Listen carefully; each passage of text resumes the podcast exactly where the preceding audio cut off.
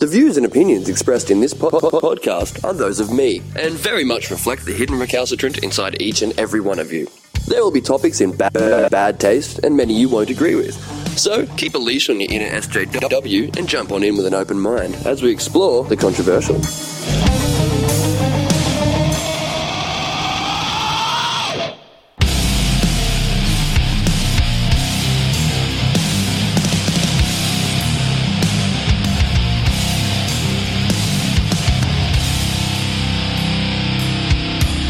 Good evening, morning, ladies and gentlemen, neighbours, dogs, mums and daddies. You haven't been to Marcus till you've been to Paddy's. Uh, I'm Lint Gannon, and this is the very first episode of the Spoken Unspoken podcast. Glad you could join me. Um, I'll tell you a little about myself. I'm a musician from the Central Coast in Australia. Uh, I do like to have a bit of a rant and kind of rustle some jimmies. So we're going to be doing a little bit of that throughout the podcast, talking about everything and anything that normally people don't like to talk about. Um, one of our main topics we'll be talking about today is a group of gentlemen who have started something called the Australian Brotherhood of Fathers. Uh, you can find this at uh, theabf.com.au. Uh, I found these guys through my father, and he had a, pretty long custody battle with my younger brother. And that's why I wanted to talk about this, this, this specifically today and on the very first episode.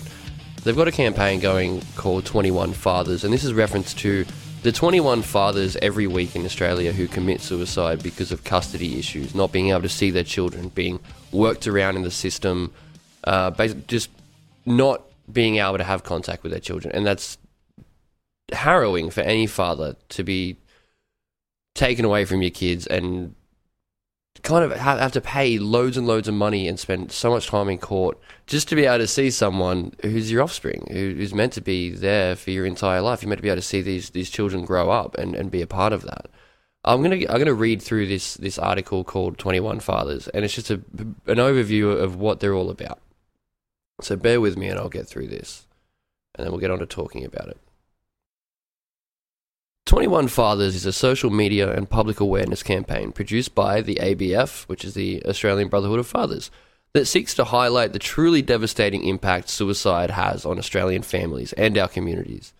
The statistics are truly shocking. The base figure of three fathers a day was discussed first during a meeting with long serving fathers' rights lobbyists based in Canberra, which is the Australia in Australian Capital Territory.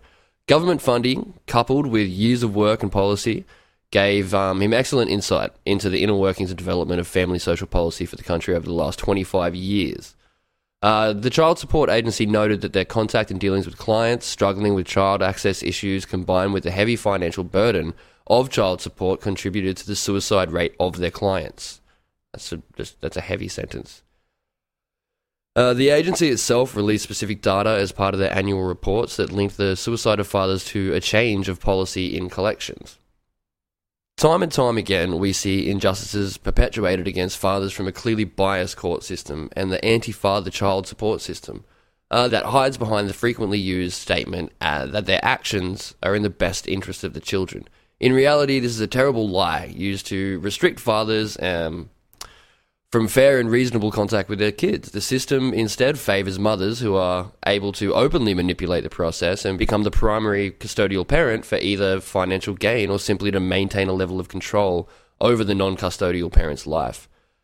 There are too many fathers taking their lives in Australia because of child access issues, high costs associated with family law, child support financial pressures, false allegations of abuse, and family court rulings that are clearly biased towards mothers. Fathers seek only to maintain contact with their children to provide care, support, and be positive role models for their children, but are left suffering and in distress.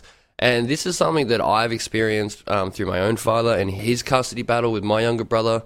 You should definitely jump on this. If you are a single father and you are struggling, um, I know uh, some of our listeners are in the USA, and there is another brotherhood over there called the United States Brotherhood of Fathers. Uh, you can find them by obviously going to the US Brotherhood of Fathers.com. We're also going to talk about the Not Your Right movement, which is uh, just like four dot points of really important information you have to think about if you are a single mother and are restricting your your your father's your baby daddies or your you know the father of your children access to your children. First one is it's not your right to restrict my access to our children. Notice this is our children. you are one of the parents, one of two that are a team. Regardless if you're divorced or together, there there are two parents in this. Okay, it's not you have no right to take that away from another person. Also, not your right to make false allegations of abuse. You know, I'm not going to get into the other side of that because that's that's just something that should be everybody's philosophy. But um, we'll come, we'll circle back to that one after we, we get through this. Uh, it's also not your right to restrict my financial freedom. Uh, so many dads have to pay through the nose for child support, um, through the nose. For, so, so the the woman that left them can live in their house with their kids, and the poor dad's left living in a, a shoddy little one bedroom apartment. And when the child services come around, they say, "Well, this is not fit for children to come and visit you." I wonder why. All my money's going back into the house that I own that my ex-wife is living in with my kids. I do have a nice house for my kids to live in. I'm not allowed to live in it. Right. Anyway, that's my rant. Um, yeah, and also, you're, you're, it's not your right to profit from my broken family. Um, but we will go. We're going to go back to these these false allegations of abuse because there is a big problem that stands in Australia. I'm not quite sure what it is in America, but the basic idea in Queensland this stands that any allegation put across to a father um, such as basically an ex-wife or ex-partner says four words. Four words is all you have to say. I don't feel safe. That's all you have to say, and it can take up to five years for that hearing to go through. And in that five years, there is cut off, not allowed to see your children, um, not allowed to have access to certain amounts of your property and all this sort of stuff. And that's that's all a woman has to say about a man is I don't feel safe, whether it's true or not and that's an immediate up to five years that, that this father can't see his children. And guess what happens at the end of that? When everything's been said and heard, and the the court goes, "Well, this was all a complete waste of time." I'm sorry, Mister So and So. Here's your rights to see your children again. The next day, she can turn around and say, "I don't feel safe," and then we start the entire process again. This is a classic example of the manipulation of the system, uh, which is frankly disgusting. You shouldn't have spite rule your children's lives. Like, stop considering yourself for five minutes and think about how you're impacting your children. Speaking of loopholes, though, in the courts and other big words I'm not too familiar with, um, we're going to look at the Family Law Act of 1975, Section 60 CC. Uh, this is how a court determines what is in a child's best interest. And this struck me as very um, interesting, which is why I'm bringing it up. Uh, it says here determining a child's best interest. One, subject, uh, subject to subsection 5. We're going to go back to subsection 5 because subsection 5 is a dick. Um, in determining what is the child's best interest, the court must consider the matters set out in subsections 2 and 3. Subsection 2 is primary considerations. The primary considerations are A. The benefit to the child of having a meaningful relationship with both of the child's parents, and B. To uh, the need to protect the child from physical or psychological harm from being subjected to or exposed to abuse, neglect, or family violence. That all sounds pretty straightforward, and I'm happy with that, that the court has to take those things into account. Um, the subsection three is additional considerations. Uh, you know, any views that the child has, the nature, the nature of the relationship of the child with the parents or close family or close friends of the family. So the, the kid gets a say in this, uh, which is also very important. Uh, what we get back to is the subsection five. This is what we're going to talk about because this is the one that confuses me and frustrates me. Consent orders, subsection five, states if the court is considering whether to make an order with the consent of all parties of the proceedings, the court may, but is not required to, have regard to all or any of the matters set out in subsection 2 or 3. So with this with subsection 5 basically says that no matter what they've said previously, no matter what we just discussed, if the judge thinks you're a jerk, if the judge doesn't like what you're wearing, they legally don't have to abide by any of the previous rules that we just spoke about. Doesn't matter what the kid says. Um, doesn't matter that subsection 2, part A says it's the benefit of the child having a meaningful relationship with both of the child's parents. None of that matters now because of subsection 5. And that's a ridiculous loophole that can be exploited time and time and time again. And that's absolutely disgusting in in my world. I don't know about yours. Um yeah, and while I was researching this, I uh, was in the car with my father today, and he said, "You've got to check these guys out." Um, so I've been, I've been on it all day, just just kind of running this stuff over through my mind and looking up stuff. I decided I just type something simple into Google, and I typed in "single fathers commit suicide every day." You know, I'm looking, you know, into this this 21. I wanted some statistics, stuff like that. So, single fathers commit suicide every day is what I typed in. Hit go. Google, my old friend, what did you bring to me? The very first article on the page J.K. Rowling says, I considered suicide as a struggling single mother. That's the first Google hit if I Google something about single fathers committing suicide. That just shows how much no one cares that this is happening, and to the point where it's an epidemic. 21 fathers a week. Uh, earlier this year, it was it was up to 40 fathers a week. If we look back to the the sep- September's children, um, the the young uh, men, teens, preteens that were killing themselves because they didn't feel wanted in the world for being homosexuals, that got more press. That got more attention than this did, and there were less deaths. Uh, I'm not trying to take anything away from that at all. I'm just saying that this is disgusting that this is going under the rug and no one's talking about it. And I think one of those main things is because to think of young men uh, and to think of their struggle being ostracized uh, for their sexuality, um, you know, it's easy to to put them into the role of a victim. Is to say these people are hard done by, and that sucks for them, and that's why that's such an easy thing to to go. Yeah, I want to support this.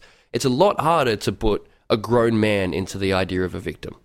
It's a lot harder to imagine that fathers want to see their kids because all we're told is this narrative of dads that just knock up a chick and just leave, and that's that's all we're told. That's all we get to hear. And I've done it. Well, I haven't knocked up a chick and left. I've you know, I I've put that image into my mind. You know, I sit at a pub with a with a with a girl, and we start talking, and she'll just say, "Oh, my ex is a psychopath," and I immediately go, "Yep, I believe you. Because that's all I've been fed my entire life is that the ex, if you're the ex boyfriend, you're the ex partner, you're the ex husband, whatever, you are now this shadowy figure that sits in the back of everyone's mind. If you're an ex something of being an asshole, there's a reason that you're an ex. And that was probably because you're violent and probably because you're a male and you have too much testosterone coming out your ears and every pore that you have. And that's something that's got to stop. Like, men have a bloody hard time when it comes to getting custody of their kids. Men have emotions too, and they really suck sometimes because we're not meant to talk about them. I'm going to end this uh, this segment about the Australian Brotherhood on a bit of a heavy note. I'm going to read out some suicide notes from some of the fathers because if you're listening, I just want this to sink in that this is this is happening. Uh, so we're going to go through those now. There's only three or four, so just just hold on. Uh, this one says, You won.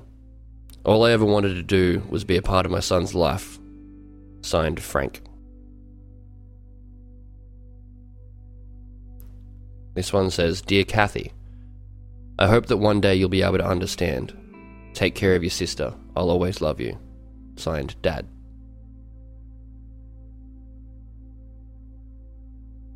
This one's a lot smaller. It just says, I just can't take it anymore. I love you both. Bye. This one says this is probably the. I'd say, I'd say my favorite, but it just means it, it hits the hardest. If I can't see my daughter here, I'll see her from above. Not signed by anyone.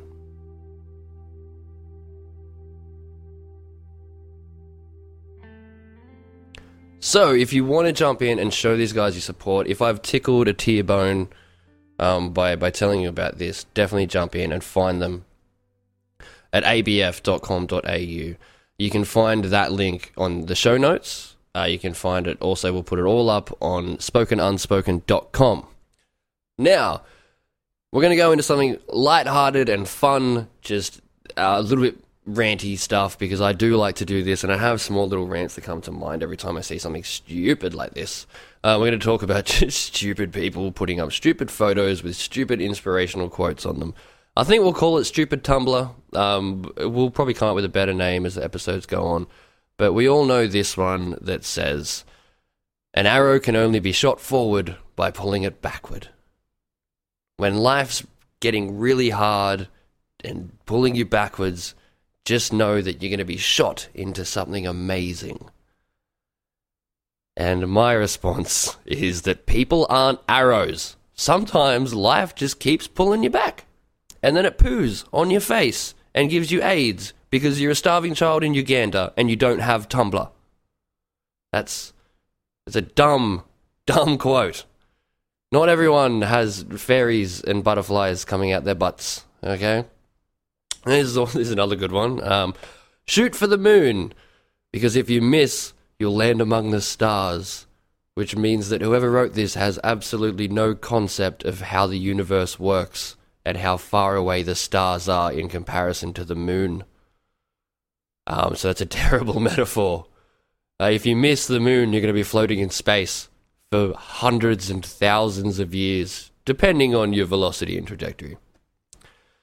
Um, also, this this is I'll leave on this one because I don't want to do too many because you know I'll be probably doing a couple every week. Uh, this one says, "Paint the sky and make it yours." I like this one because this one's inspired me to go and paint Scarlett Johansson. that's yeah, um, that's that's that's what I took from that one. And backing off of stupid Tumblr, there's another website that we all know and love called Facebook, and I'd come across you know some things on there that kind of tickle my irritants button. Uh, this one comes, I won't say the name, from a person, and basically it's a photo of a whiteboard um, in a in a teacher's classroom, and it, and with a a list. Underneath, underneath the list is a list of names of obviously children in the class, and the list is dubbed "I need a brain." Uh, this is the, the caption that comes with this this photo. It says, "Y'all better keep to those school rules with your children. Yesterday I was in Elijah's class observing, and I looked at the board and noticed that it said I need a brain, and it had several children's names under it. I decided to ask a few of the kids." Uh, you know what it meant to have your name under there. And they were like, oh, it's told it means you did bad or you did something wrong. These teachers are breaking down these babies before they have a chance to gain their confidence. I'm disgusted. Uh, that's the, the, that's the accent that comes to my mind when reading this. Uh, but anyway, my response to this is no. This isn't disgusting. This is funny and more than likely an inside joke between the teacher and the students. Not only that, some kids some kids do need a brain. Like some kids are just dumb. Like stop thinking that every kid is sacred. Stop thinking that every kid is a genius. And guess what? If if you think that your kid is the exception to that rule, your kid's probably the dumb one. Like you need to you need to realize that. That some kids are just meant to be dumb. And that's okay. We need dumb people. Um, because without dumb people, how the smart people meant to feel smart and go on to do smart things. Um, but that's pretty much yeah. So stop that. Stop getting angry at everything you see, which is very hypocritical because that's entirely what this podcast is about. But stop this. Stop giving your child special credit just because it's your kid. Like you, if you raise that kid and it's a dumb kid, that's your fault. The you, the only job you have as a parent is to make that child a better person than what you are. And if they're not, that's your fault. Um, don't blame the teacher if your child's unteachable, because guess what? You had that kid for five years before it went to school. And it was your job to teach that kid how to learn. And if you failed in that, that's your fault. It's not the teacher's fault that you raised a kid that's unteachable. Ah, all right. Moving on from that, we have one more. This is another one that comes from Facebook. And it's a, a father and son in a, a deep, ponderous pose together. And it says, Dad, why do I have to go to school? And the father apparently replies, So you can be molded into a state of approved homogeneous drone that cannot think outside the prescribed consensus. You will learn to repeat information instead of how to think for yourself, so that you don't become a threat to the status quo. Then you will graduate, you will get a job, pay your taxes in order to perpetuate the corporate system of indentured servitude for your political overlords. Or, you know, you could be trained in skills that'll help you pay back the society that you were born into and freeloaded off for the first 18 to 30 years of your life. Can we stop thinking that the government is only here to feed off your souls and train you like some zombie? Like, have you forgotten that the reason that we had to come up with some sort of hierarchical system? Because we, as humans, cannot go more than five minutes without trying to kill each other. We needed someone in control. We, we can't do it on our own. we as a species, we're awful. Um, and you're not clever for trying to fight the power or stand up against the man. You're just a smelly hippie with no new thoughts in your head other than ill researched propaganda and a penchant for using old, like my tax paid money on illegal substances, just like every other person just like you. So tell me who's the real drone here? Who's the real brainwashed idiot? The people that actually go out and get a job and contribute to society, contribute to the people that like provided for them while they were growing up, or the people that sit in the park and smoke weed and play bongos and tell everyone that it's all a bloody conspiracy. And that's my thoughts on that. Moving on from that, let's get racist.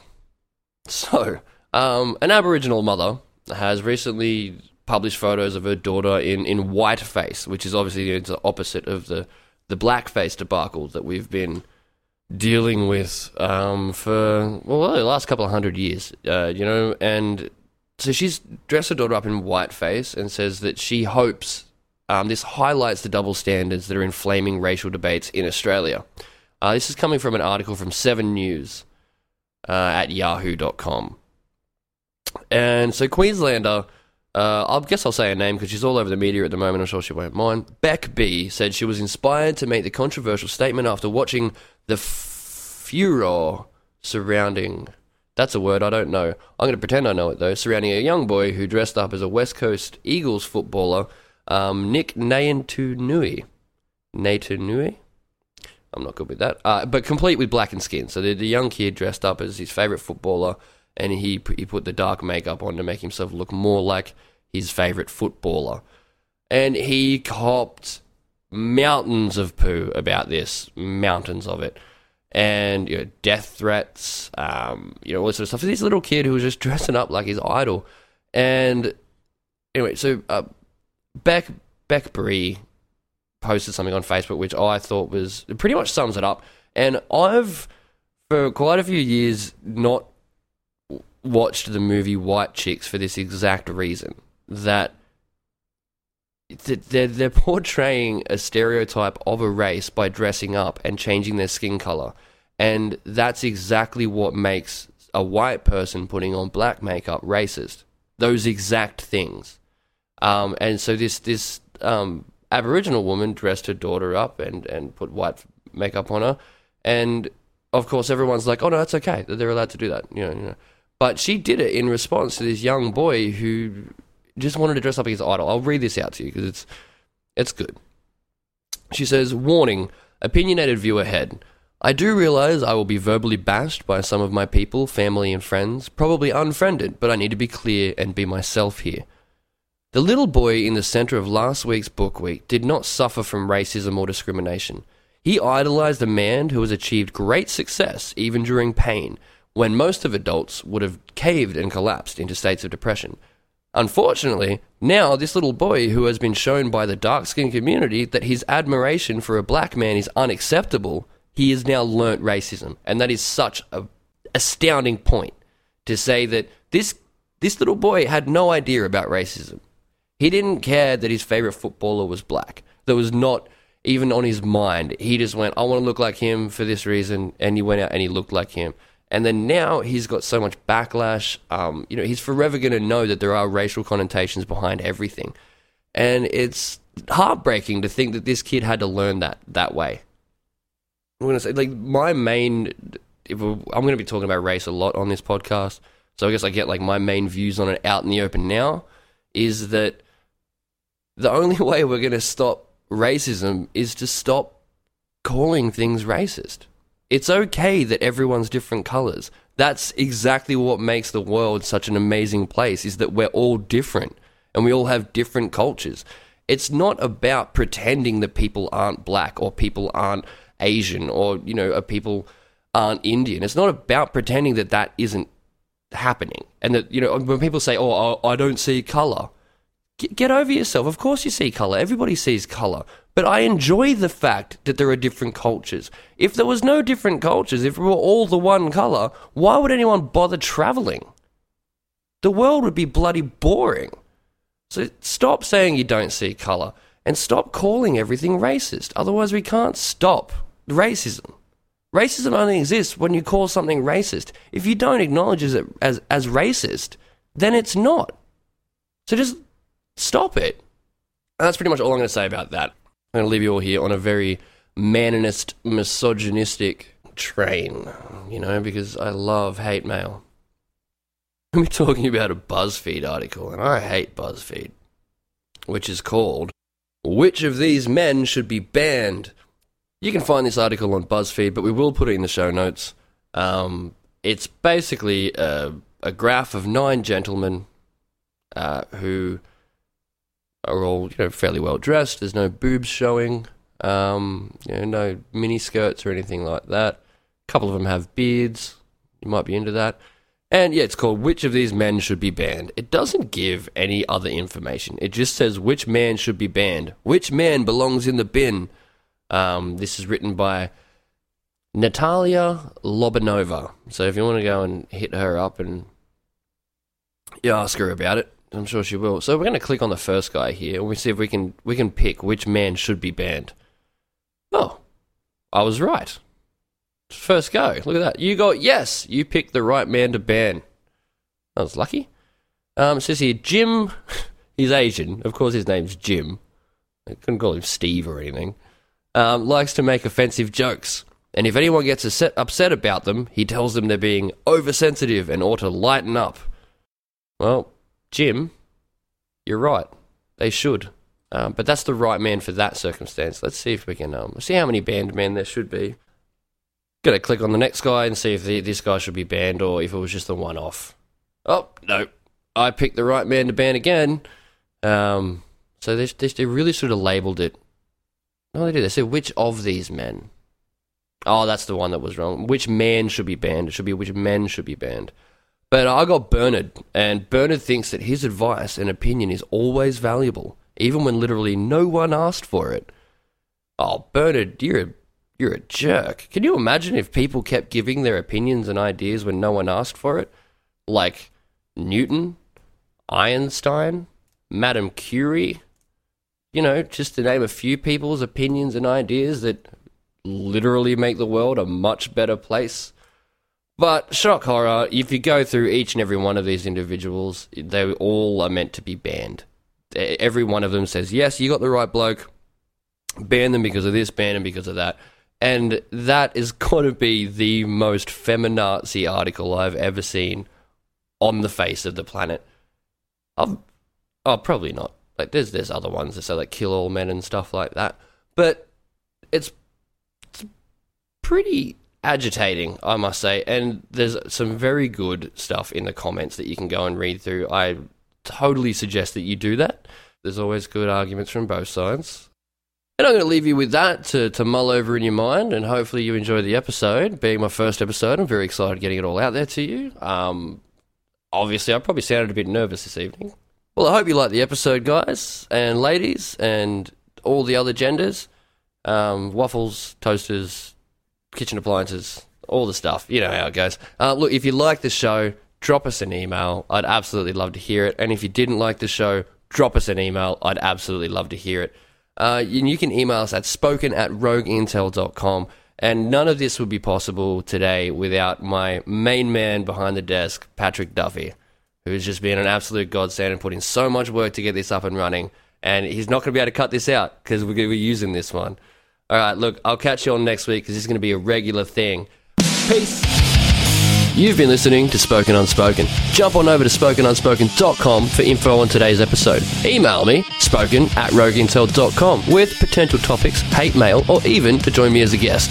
Spoken Unspoken is a proud member of the Rogue Intel Podcast Network. Find all of their great podcasts at rogueintel.com.